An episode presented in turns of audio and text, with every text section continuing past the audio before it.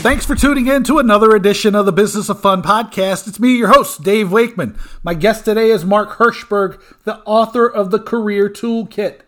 With this is the second time we recorded it because on my end I had a system collapse. So for the first time ever, I lost a couple podcast episodes. Uh, so Mark was willing to come back and do this again, and we had another great conversation. Um, I thought it was really important to bring Mark on because the Career Toolkit is a guide to professional and self development uh, that is probably more important for a lot of people now than it has ever been. And so we get into a bunch of stuff. We get into the idea of positioning yourself. Um, you know, we get into networking, communications, leadership. Um, you know, how this crisis, the, the combined crisis of economic uh, collapse due to the pandemic, the public health crisis of the pandemic, has led us to a point where change is so fast and so furious now that we have no recourse except for to rethink our, how we're dealing with life. Um, we talk about uh, mindset. We talk about the pandemic. We talk about relationships. We talk about what good networking looks like versus what bad networking looks like. We talk about leadership. We talk about um, the classic leadership question of was Hitler a good leader? We talk about ethics, aspirational leadership versus positional leadership, um, communications, and why communications is for the receiver, the person on the listening end, and not for you, the person getting the message across. We talk about the differences between left brain and right uh, right brain thinking, and how that impacts communication styles. We talk about negotiation we talk about why I'm the person that my family calls when they want to negotiate a new car or a big purchase. We talk about, you know, the exponential compounding impact of professional development. And we get into a few ideas about Gandhi, Martin Luther King Jr., and Greta Thunberg. Um, check out Mark's book, The Career Toolkit. There's an app, there's a website, there's resources. This is a great conversation. Um, and I hope you dig it. So, without anything else from me, and so I don't mess up and lose this track again, here is my conversation with Mark Herschberg on the Business of Fun podcast. Before we get to my conversation with Mark, I'd like to remind you to sign up for my weekly newsletter, Talking Tickets. Five stories from the week with some analysis, some action items, a whole lot of fun.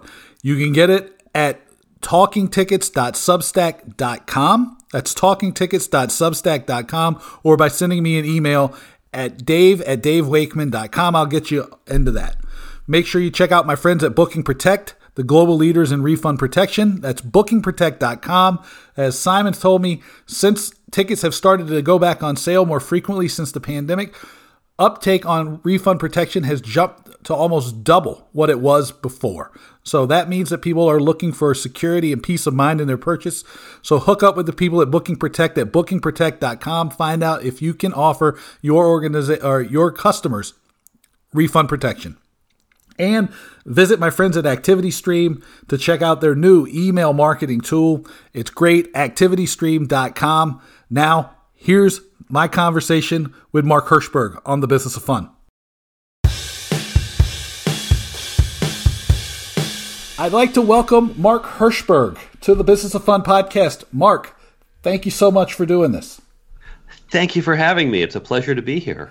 Yes. Let me go ahead and fall on my sword here because we're re-recording this because I completely screwed up. So, um, but it's great because now I have a chance to refresh our conversation, and I uh, really appreciate you being so um, understanding of my mishap.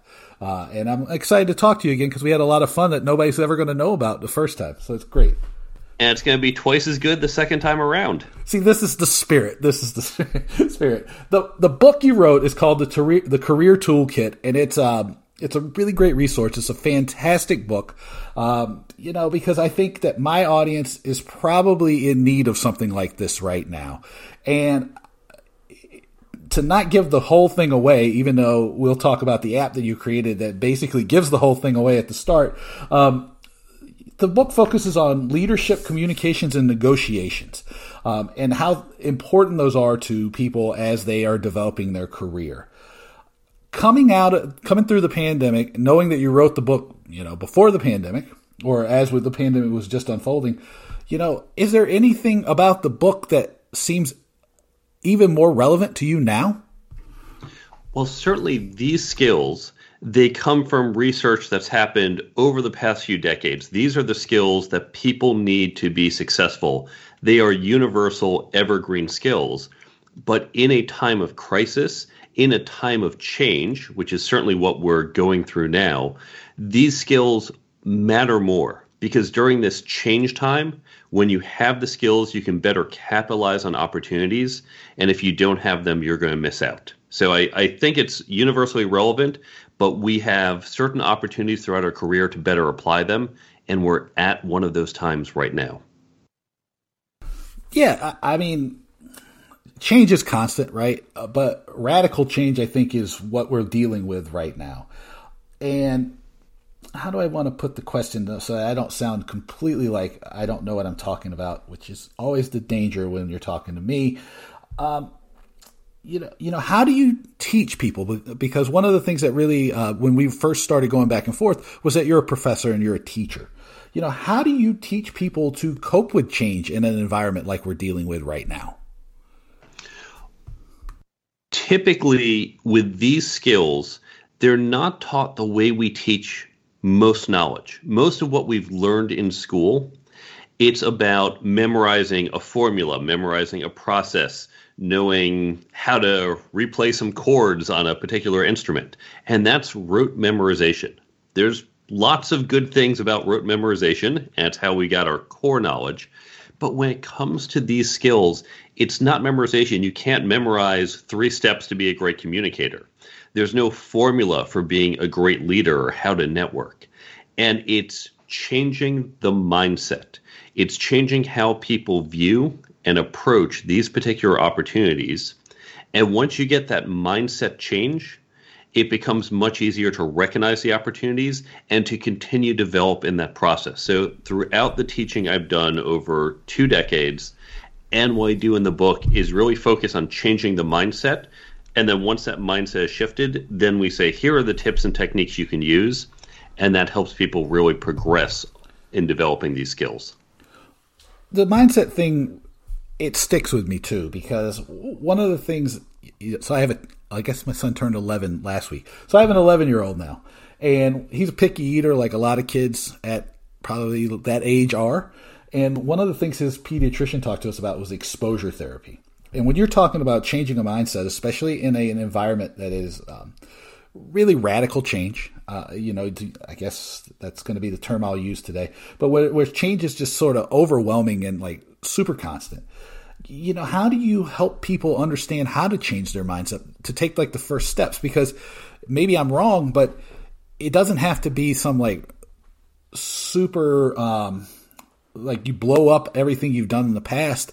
Is uh, when you talk about changing mindset is, is it radical or is it just a step by step process? It's often a small change. Going to my background, which is in the sciences, there's a technique we often used in solving physics problems. Now, I'm sure most of the listeners probably never want to deal with physics, so humor me for a moment. In physics, sometimes we'd get a difficult problem, and the technique we would use is to rotate the coordinate space. Now, it just applied a mathematical transform, and literally it's like rotating the paper and you look at it at a 30 degree angle, and the math suddenly becomes easier if you do this, if you do that small change, all of a sudden the problem gets reframed in a different way that becomes much more tractable. So let's take a specific example. When the pandemic started, I heard so many people say, oh, that's it, no more networking, right? I can't go out, I can't meet people, I can't network. Well, let's reframe how you should look at networking because many people have correctly said, I hate the going out, you meet 10 people in 20 minutes and walk away with 10 business cards, and that feels kind of icky. What real networking is, it is about building relationships. When you think about who is going to help you, who's going to come help you pack up your apartment and move? Who's going to loan you money? Who's going to give you a connection to someone who's really important and has very little time, but this person's going to open the door for you? It's not someone you met last week for two minutes and got a business card from. It's someone who you've known for five, ten years. It's a good friend. It's someone where you have a long-standing relationship. So when we change the mentality from I have to go and collect business cards to I develop and build solid relationships with people. Well, then when we look at the pandemic, okay, I'm not going out meeting strangers collecting cards, but what can I do? Well, I'm no longer commuting to a job. So, what if I take some of that time I would have been in my car or on the subway and I have a virtual coffee with someone? I'm going to catch up. in fact, it got even better. There's a silver lining here because when we think about that networking, we all think about, okay, right, you meet someone for coffee. Not only do I have more time, but we usually, we've traditionally done that with people in the same city as us. It's hard to meet for coffee someone 300 miles away. And if you had asked in 2018, would you like to meet for a virtual coffee? Someone would have said, What are you talking about? That's weird. right? But that became normal. So we could use this time to develop our relationships, not just locally, but remote, countrywide, worldwide. And when you reframe networking from I have to collect a bunch of business cards and add to my address book to I need to build relationships, and that comes from interacting with people, all of a sudden we saw opportunities where other people saw limitations. Yeah, I think um, she should be familiar to my audience. I know, she, I believe she's familiar to you. Is Dorie Clark, and Dorie had a good example of how all of a sudden she throws these great um, dinner parties in New York City. I, have been. Uh, I've met some really great people at them. And she all of a sudden, because of the pandemic, couldn't have dinner parties in New York City anymore. So instead, she did virtual like happy hours and she would invite people from all over the world and it was like a great thing and it's exactly what you're talking about here it's like reframing the thing focusing on the value and just trying to create something that's like a little more authentic and engaging for people and I, I don't think that there's any limit to that because that collecting business card thing i live in dc it happens all the time and it's very sleazy even. It, it, uh, it's no wonder people have a negative impact and they think that people don't want to network with them because they come to it like in a very self-serving sort of, uh, you know, not.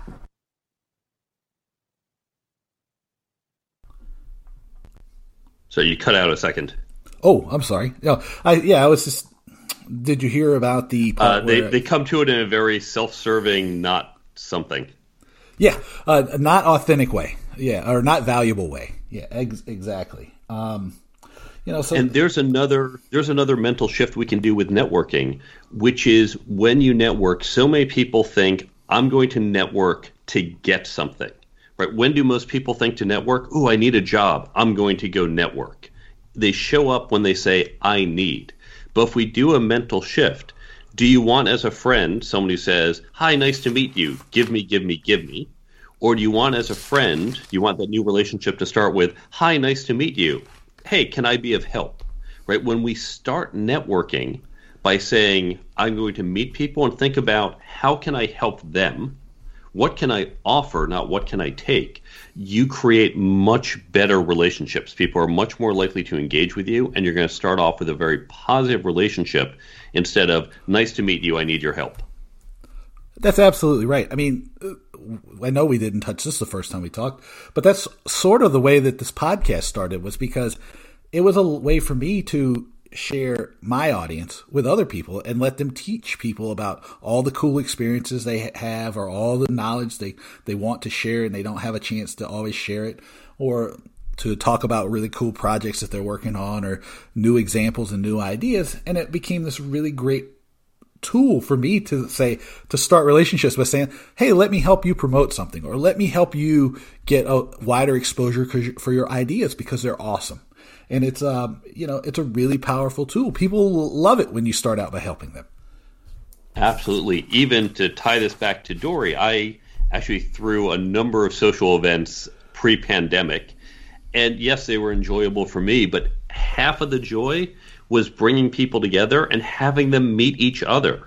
It wasn't just about what they could bring to me and, oh, look, I have a fun party with friends. It's about having them meet each other and gaining enjoyment and value from that. So always think about giving, and that's going to help foster those relationships. Yeah, and I know now we're going to run the risk of beating this horse to death, but that's okay. We're going to do this. Uh, one of the great things is people ask me, they go, well, if you're always connecting people and you're always like out there giving and doing these things, doesn't it somehow not benefit you? And I go, no, because what I've done by bringing all these people together or helping people find and see these new opportunities is that when they think of things, the the first reaction is to think about me right? And the almost every time that reaction they have is positive because what have I done? Oh, I hooked them up with like somebody. I connected them with someone who became a, a a, business contact or a new client or you know help them get a job or something. I mean, how is that not you know both mentally healthy but also healthy for my business, just healthy for everything about what I do. And it, to me, that sounds like that's the way that people should be approaching their networking. Absolutely right. And it's also things that might be easy for you may be harder or more valuable for someone else. So it's not always a linear cost. What is a big lift to someone, right? Helping someone get a job, for example, that's huge, right? How important is it to find a job? How much effort? But if you just pick up the phone, make an introduction, make a connection, that doesn't cost you much in terms of time or effort, but has a massive impact. So it's not always a one for one linear exchange. And when you can just go out and help people, you're generating all this great goodwill and value. I think of networking like karmic. It's going to come back to you. Right. It, it's also a great tool for brand building because every interaction people have with your brand, it's either adds or subtract. And so if you keep helping and doing positive things, it really it just keeps building who you are. And that, you know, I, I hate the term because it gets, again, probably gets used poorly, but having a brand, a personal brand, and doing good stuff really adds up. And, and as you're, you're trying to reinvent your career or think through your career now, having those positive interactions and those positive um, chips on your side can be a really great tool to stand out in a market that's going to probably be crowded with competition for jobs or career opportunities. Well said. now, I'm going to uh, shift gears a little bit here because I have a question that I know that we talked about the last time. Um, that was, I still remember this because I thought it was a pretty interesting conversation. And I'm going to ask you right now, though, was Hitler a good leader? Because isn't that like the kind of um, test question for a lot of leadership thinking? This is the classic leadership question. And it comes down to we can look at certain things Hitler did. He took a country that was demoralized, that was not functioning well, and lifted the country up, right? He got Germany into functionally a better place, but of course did so in a way that paralleled or that uh, was part and parcel to doing incredible harm to people to the world as a whole. And so the question is does ethics really play into it? Can you say, well, they did these people, these leaders who did unethical things, can we give them credit for being a good leader, even if what they did in modern ethics looks bad? And I personally think we cannot separate ethics from leadership. I think we really need to keep them together. It's why one of the chapters in my book is on ethics, because too often ethics is an afterthought. And if we leave as an afterthought, if we leave it as let's do the best thing, let's do what we think is right, and oh, we'll figure out later if it's ethical and if not, tweak it, we wind up in bad situations. And especially as we produce more tools and technology at a much more rapid pace and they expand quickly into our society and world, there is a potential for significant harm if we don't keep ethics as a core part of our business thinking. So I would argue we absolutely have to keep ethics as part of our leadership valuation. And by that metric, Hitler may have been effective at things, but he was definitely not a good leader. Right and and that brings up a interesting concept that I know that is probably is, I know you explore it in depth in, in the book is which is leadership is not good or bad it's a tool and so you can have you can be a good or a bad leader and like you we use with the example of Hitler you can be effective But good or bad is a value judgment, eh, but the leadership is a tool and it can go both ways. And the way that I think about it, and I know I think this is similar to way you do, is that leadership, um, you know, there's the positional leadership, which is authority based, and then there's influential leadership, which is um, visionary, and it you know it kind of highlights people and points people towards a brighter, better future. Um, can you explain that a little bit more for us? The traditional view of leadership for people who haven't spent much time thinking about is that the leadership there is that leadership comes from their position. That's where their authority comes from. You have a title, you have a role, and that role entitles you to certain powers. For example, as a chief technology officer, I can hire or fire people. I can assign the budget to buy certain things and not other things. We think about the military. A senior officer says, do this, they give an order, and the enlisted men say, yes, sir. And they do it because they have to. But that is not true leadership. When we think about good leaders, when we think about some of the best leaders of the 20th century, people like Martin Luther King or Gandhi, these are men who had no authority. They could not command people and say, do this because I said so. Instead, they inspired people. They said, here is what we are working towards. Here is the future state that we envision. Come with me, and together we can do this. And millions, tens of millions of people followed these men because of their influential leadership, because they inspired them and convinced them, not through threats, not through power, but through influence, to come and join this movement. And that is what true leadership is. Now, of course, when we are in a senior position, we have both yes, I can still fire people on the spot. That's not going to make me a great leader. If everyone under me knew, well, Mark just says do it because I say so, they're not going to want to work for me. Instead, I use that authority only when I have no other choice, and I always try to convince them, well, we should do this because, right? I try to influence people and not just wield my authority, and only if I have no other options, that's where the authority comes in. Yeah, as you were giving the examples of MLK and Gandhi, I thought about a really great example that's contemporary right now is Greta Thunberg and her leadership around uh, the climate crisis and global warming and the impacts uh, that humans are having on the environment. And the way she has, she's what she might be 17 now um, you, where she has a tremendous influence globally but she has absolutely no positional power and, and and so I was like sticking to that because my son was learning about her in school this week, and I was like going, well, that's really cool that they're teaching her about or teaching him about you know someone like her, you know, and that I think it sets a good example for people, even um, you know that you don't always have to have the the ability to fire somebody that you can make change happen, and that leads into this idea that you talk about a lot, which is communications um, communications as the um, you know it's you ha- you give it a, a, very specific framework i believe as like um, you know that we all have a certain communication model that that we do best. Um, can you talk to us about how you approach communications and how people as they're you know again we're talking about people trying to reestablish their careers or advance their careers you know what should they be looking at to make their communications effective now, communication, like any of the 10 topics I cover in the book, can in of itself be not even just a single book, but multiple books. You can read 20 books on communication and they all say something completely different because it's such a broad field.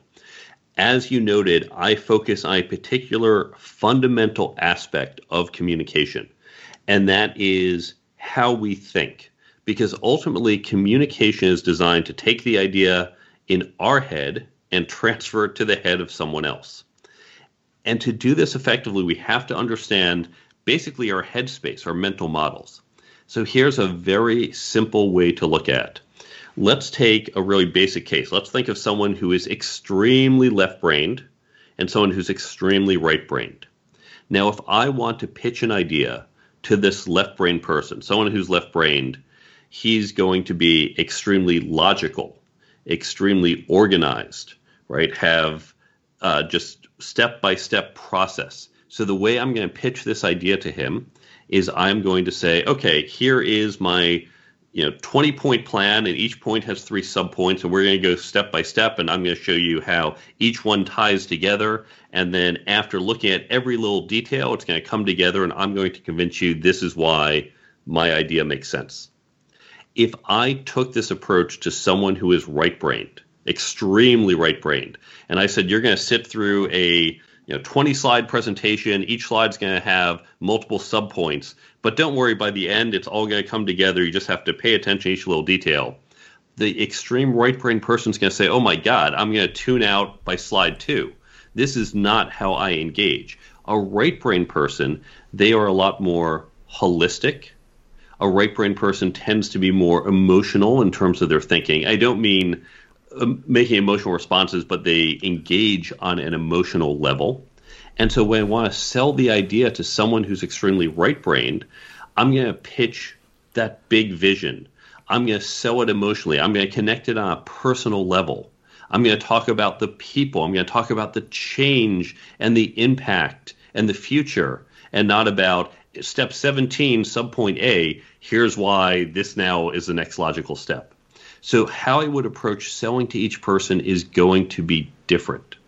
This is a very simple model where we take these two states, but you can take similar ideas. I talk about a four state model in the book, and I give some other examples based on our education background. You can really take any model you want, but the idea is that we all come from different mental models, different headspaces, different ways of approaching problems.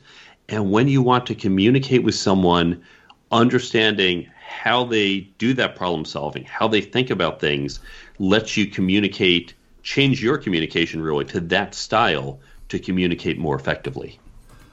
Yeah, the way I have taught it over the years, because for some, uh, in some strange reason, the Project Management Institute has allowed me to write a column each month for about nine years now uh, and it almost always is focused on leadership and communications, is that when you're making, when you're communicating, it's not for you. It's for the person on the other end. And I try to hammer that point home. So what you need from the communications is only for the person to understand you. And so you absolutely have to put yourself in the other person's shoes so that you can shift the lens back to have them see the world through your eyes in their language. And I, you know, and you know, if you can keep that image in your head, it really, really changes the way you communicate because I know it's done the same thing for me because I probably fall on that right brain thing when you were talking about the 17 slides. I was like, I'm lost by slide two. No doubt about it. no, I mean, not, not even, I probably don't even get to slide two, to be honest. But, and it's a, but it's a great idea to keep in mind. Now, another core aspect of this, and this is one that like I probably could have we could have a whole conversation about uh, several is negotiation. Um, because I think that negotiation gets built up in people's heads as this really bad thing or this really scary concept or um, I think there's a lot of negative connotations around the term negotiation. My definition, and I'm going to ask you for yours, of negotiation is basically everything in life ends up being a negotiation, right? It's um, if any of you, anybody listening has kids, they know bedtime is a negotiation. Dinner time is a negotiation. Um, you know, everything you do is a negotiation, and getting good at the skill is really just important to life. But how do you define negotiation when you're teaching people about it? A negotiation is two or more people reaching an agreement. That's really all it is. And that agreement could be, as you point out, how many pieces of broccoli you eat before you get dessert with your children. Or it could be five organizations coming together to form a partnership to build a new type of organization. And you have deadlines and money and 27 different issues to agree to between them. It's a much more complicated negotiation but ultimately these two items are the same. It is two or more parties coming together to reach an agreement. And to put a little bit of, um, I want to highlight the importance of this because and because we used a great example the first time, which I would hope to recreate the magic of this one before. But you gave the example of a young lady who was starting out in her maybe first or second job in her career, and she had a chance to um, negotiate her salary. And I think the example you used was, you know, if the first um, negotiation so for it, salary goes up to like you know five thousand dollars, it's not just five thousand dollars now. It it has all these exponential impacts over her career. Can you explain why you know this idea that negotiating your salary is could be like a million dollar decision? Yeah let, let's take that example. You have a young woman. She's right out of school. She's 23 years old and gets a job offer for $50000 but she learned a little about negotiations she read just a single book on it took a class listened to a couple podcasts so we're not talking about a world class negotiator. She's not solving the Middle East, but she just knows a little about negotiation. So instead of saying, I'll take the 50, she negotiates the job and she gets $51,000, a $1,000 raise. So that's a very small amount. That sounds pretty doable. If she does nothing else in her career, she spends the next 40 years sitting in this one job. She's earned $1,000 more for the next 40 years right? One five minute simple negotiation just earned her $40,000. But of course, we know she's not going to sit in this job for 40 years. She's going to get raises, she's going to get promotions, she's going to have other jobs, and she's going to get more than just $1,000 each job. By learning to negotiate, she is going to add tens of thousands, even hundreds of thousands of dollars to her lifetime earnings again, not being the world's greatest negotiator, just doing a little bit better. When you think about this way, everyone right now, today, should be saying, I'm going to go spend $30 on a book, $100 on a course. I'm going to listen to some blog posts. I'm going to spend the time and money because I'm going to make that back literally in my first negotiation. Now, of course, this example was just about salary when negotiating compensation, it's a lot more than just salary. And to your point, there's more to life than just that type of negotiation. We negotiate not only with customers and suppliers and partners, we negotiate with our coworkers all the time as we work on projects and divide it up. We negotiate with our spouses and children. We negotiate when we buy and sell houses. Negotiation, you mentioned we're using it all the time monthly, if not weekly or daily. And so being better at negotiation, it's not necessarily all going to say, boom, here's a thousand dollars more, but it's going to lead to better, more valuable outcomes, even if they're not always linearly measured in dollars. And I think that's like a really great thing to highlight. In my house, across the family, I get called to negotiate any kind of new car or any kind of new big purchase uh, for whatever reason. But the skills, they're all all of these things. So the networking, the leadership, the negotiation, they're all cumulative, right? They all just build one on top of the other, and they all intertwine and connect in a way that really helps you invent a career for yourself that is much more valuable than would be if you just left things to chance. or am I missing something? No, absolutely right. Now, with net, with negotiations, it's so clear that you say, "Oh, look, I negotiated and got a thousand dollars more." Right? We see that immediate response. It's not as obvious with these other skills that someone says, "Oh, you're a better leader. Here's a thousand dollars more." It's not going to be quite so direct.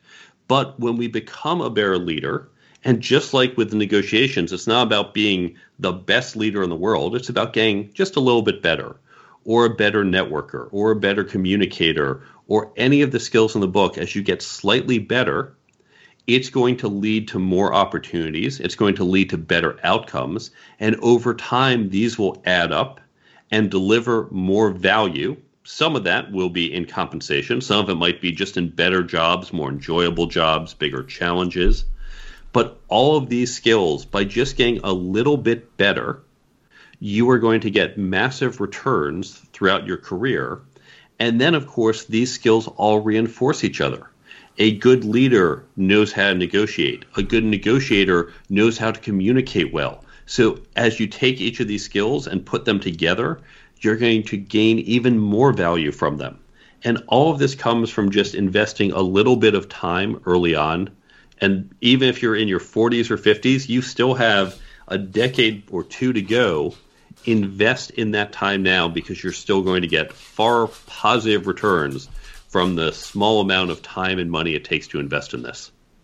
Yeah, no, it, it it's a great idea. I, I mean, you know, like you talked about thirty dollars for the book, hundred dollars for the course.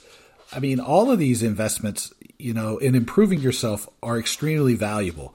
I mean, like you said, you laid out 10 ideas in your book of things. It, it's not a complete list by any stretch of the imagination of ways that you can improve yourself. It's the great thing about the book is that it gives people a framework for how to approach um, personal development and professional development because I, I feel like they're all cl- so closely intertwined. And one idea that you brought up here um, in our previous conversation that I didn't get a chance to highlight until I flipped back furiously after I muted my mic to find the notes was this idea of don't just confine yourself to using these skills in one group. It's super important to broaden the network of experiences and people and situations that you put yourself into and that way that you get a chance i mean I'm, now i'm going to editorialize on my end is you know so that you have a chance to use the ideas of communications and leadership and negotiation and all of these other great things in all these different environments because it makes you a better person a better professional in every aspect of your life if you expose yourself to just tons and tons of different people and environments and experiences um, am I overstepping my boundaries with that observation? No, this goes back to how we began the conversation and how we teach this at MIT and how top business schools have taught this, which is through peer learning. Because you can't simply read the book and say, well, now I know it all. Right? You can't learn to play baseball or the cello just by reading a book. You have to go and practice. You have to practice these skills, but here you can do a little bit almost by proxy, right? You don't have to play an actual baseball game. You could play just a scrimmage. You could run drills, right? You could just practice on the cello instead of doing only concerts. So the same thing is true here. What you want to do is create a peer learning group. And then you can take content, and I'll explain it, how you can do this. There's a free download on the website that shows how you can create these groups. I recommend small groups of around six to eight people, but you can do this groups of 20, groups of 80. You can do this within your current company or organization. If you're not part of one or they're not supportive, go find friends or colleagues, go create a local meetup group. Put folks together, say, okay, we're going to look at these different topics. So, for example, you can take my book, chop it up into different parts, and say, we're going to read the first third of this chapter and now we're going to discuss it. And we're going to talk about leadership. Okay, well, here's what it says about leadership. What do you think about that? Here's what I think about. Here's an example where I used it. You're going to explain an example of when you used it. I'm going to think, oh, wow, I never would have thought of applying my leadership skills in that way to that situation. Right. And instead of waiting for me to have that opportunity, I can learn about from you, hearing about how you negotiated something, how you communicated. I'm going to learn from your experiences and you're going to learn from mine. Now, just so this doesn't come off as great, Mark's just trying to sell his book into you know, six of my other friends, feel free to download this and not use my book if you don't want to. You can use many of the other great books I list on my website, any other business book that you love, you can use articles, you can use videos, you can use great podcasts like this one. Take your group, listen to this podcast each and every week, and discuss the episode and discuss what you've learned in the episode and how you've applied it well or poorly, and learn from each other. It is that peer learning that is going to help you accelerate your development far more than if you learn on your own. So, whether you use my book or not, go create these peer learning groups and learn from each other. Yeah, let, let me touch on this app one more t- uh, because it's a really unique thing that you've done, and the way you described it to me before was people forget ninety percent of the book, and you've created an app which I'm sure that every book marketer in the world would be like, going, "What are you doing? Putting almost all the book on an app." Uh, explain to us why the app matters and how the app reinforces the peer learning, uh, the reading of the book, and all these key lessons that you have. Because I think the app thing is really, really cool, and it's like a really good resource for people. When I was looking at the book and thinking about how I could deliver more value to the customers, I thought back to my experiences teaching, my experiences in digital media, and realized we need to help people retain the knowledge. Because as you said, whenever I read a book, I forget most of it within a few weeks. Right? We move on to another book, onto other things in our life. So how can I increase that retention? Now we know there's lots of research on something called spaced repetition. This is where we go and you read something and then you look at again a few days later, you look at again, say right before the test. Flashcards are a very common way to do this. We've all used flashcards in the past, but no one is going to want to open a flashcard app and sit there and, oh, I just read a book. Let me go sit through the flashcards and do a little quiz. That's not going to happen. So I needed to create something that was a lot more passive. In fact, I didn't even want to create this. I figured this much must have existed and unfortunately did not, so I had to build it. So with the app, as you read it, it's going to pop up on your phone each day, assuming you've downloaded the free app. It's going to pop up like a daily affirmation. It gives you a little notification on the phone. That's one of the tips from the book, or quote, just a little something to pop up and remind you of what you've been reading. If you're, say, reading a chapter a week, just set it to that particular chapter. Or if there's a particular area you want to reinforce, set it to those chapters or that set of content you can create your own favorite set if you really want to reinforce a handful of things. And so it's going to just pop up each day at whatever time you set that little reminder. You look and then swipe it away. So this is going to help reinforce your learning to make the information stickier and help you get more value from the book. The other benefit that you get is if you're about to walk into a, negotiation, you're not going to carry my book with you. You're not going to say, "Oh, wait, hold on, let me let me just flip through the book before we begin. Okay, great. But my app fits in your pocket, right? It's in your phone. So you have the content when and where you want it, and you can use it when, where, and how you need it. Because the book is just one means of transfer. But really, any author, we're not selling you a book, we're selling you knowledge. And if I can deliver that to you in a different way, quite happy to do so.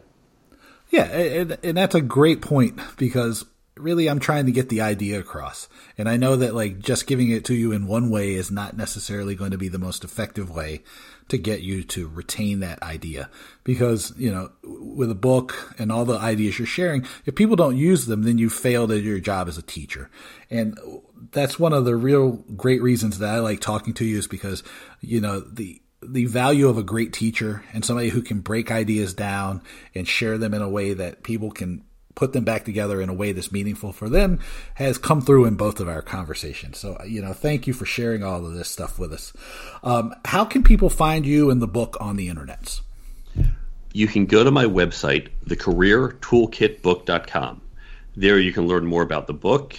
You can get in touch with me or follow me on social media. You can download the free app. I have it linked to both the Apple and Android stores.